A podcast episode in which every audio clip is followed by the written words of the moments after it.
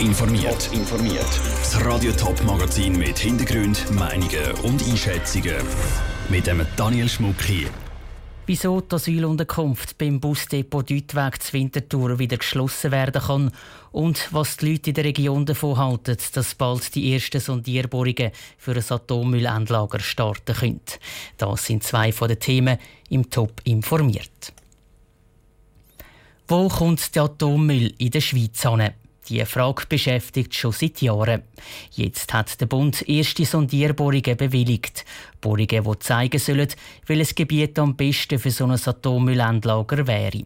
Die drei Bohrungen sind das Trölliken, das Bülach und das Martalen, also mitten im Sendegebiet.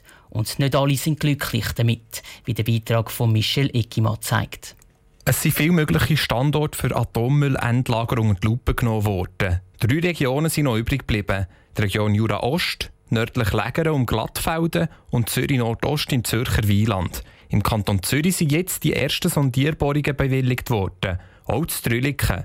Die Gemeindepräsidentin Claudia Gürtler macht sich Sorgen. Die Hoffnung ist natürlich immer, dass man gleich von dem Verfahren irgendwann noch rausgehen, das ist klar. Und jeder Schritt, der weitergeht, wo, wo sich das bestätigt, ist natürlich die Befürchtung, ja, dass es am Schluss gleich da hängen bleibt. Gesucht wird der beste Platz für ein Endlager, meint Hans-Peter Lienhardt, der Präsident der Regionalkonferenz Nördlich Lägere.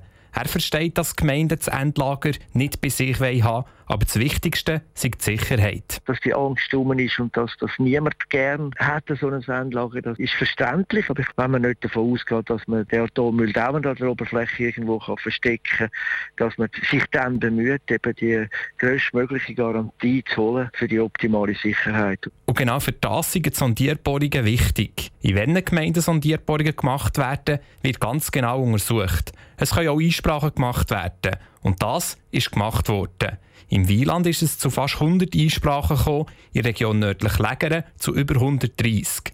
Trotzdem sind zu Rüriken, zu Bülach und zu Martalen erste Bohrungen bewilligt worden. Das war ein Beitrag von Michel Eckimann. Im Moment sind noch ein Haufen weitere Gesuche hängig für Sondierbohrungen. Die dürften vermutlich in den nächsten paar Wochen und Monaten bewilligt werden. Die grosse Flüchtlingswelle vor drei Jahren hat auch die Stadt Winterthur gefordert. Rasch müssen temporäre Flüchtlingsunterkünfte gefunden werden. So sind zum Beispiel in der Kille Rosenberg oder nach der Schliessung vom kantonalen Durchgangszentrum beim Schulhaus Mattenbach im alten Busdepot Flüchtlinge untergebracht worden. Heute ist die Flüchtlingssituation eine andere und das hat auch Auswirkungen auf die Winterthurer Asylpolitik. Raphael Wallimann. Der Winterthur Sicherheitsvorsteher Nicola Galladay hat heute Morgen vor den Medien einen zufriedenen Eindruck gemacht. Er hat verkünden, dass die Asylunterkunft im alten Busdepot zu Winterthur ab Ende Jahr nicht mehr gebraucht wird. Die Gründe sind schnell erklärt. Immer mehr Asylsuchende leben in Wohnungen. Andere Siedlungen bieten zusätzliche Asylplätze und der wohl wichtigste Grund für die Schließung, es kommen nicht mehr so viele Flüchtlinge in die Schweiz. Vor zwei Jahren hat Winterthur wegen der Flüchtlingskrise innerhalb kürzester Zeit müssen 200 Asylplätze zur Verfügung stellen. Darum ist das alte Busdepot umgenutzt worden. Heute ist die Situation eine andere, sagt Nicolas Galladay. Ich glaube, man hat eine gut funktionierende Asylpolitik in der Schweiz. Da tun wir als Stadt Winterthur unseren Beitrag leisten. Äh, es muss aber auch klar sein, und ich glaube, es ist wichtig, dass im Bewusstsein ist, dass je nach geopolitischen Veränderungen die Zahlen in Europa, auch in der Schweiz, wieder auch relativ rasch sich können verändern Eine neue Flüchtlingskrise ist also jederzeit wieder möglich. Wo die Stadt die neuen Flüchtlinge wird unterbringen wäre im Moment noch nicht klar. Trotzdem ist Nicola Galladay zuversichtlich, dass die Stadt auch bei einer neuen Krise kurzfristig reagieren könnte. Wenn es gewisse Situationen gibt, dann werden Sachen möglich, die vorher nicht denkbar sind. Das hat sich, glaube ich, auch da gerade gezeigt. Das sind äh, Lösungen möglich gewesen, die in einer normalen Situation nie denkbar sind. Ich glaube, das ist einfach ein Vertrauen, dass wenn man außerordentliche Situationen hat, dann kann man die auf irgendeine Art auch bewältigen. Dazu kam, dass sich durch das neue Asylgesetz, das nächstes Jahr eingeführt wird, einiges ändert, ergänzt Nicola Galladay. Künftig müssen nämlich der Bund und Kanton mehr Flüchtlinge aufnehmen. Das entlastet die Gemeinden und die Städte. Der Beitrag von Raphael Wallimann. Aktuell leben noch gut 50 Asylsuchende im alten Busdepot.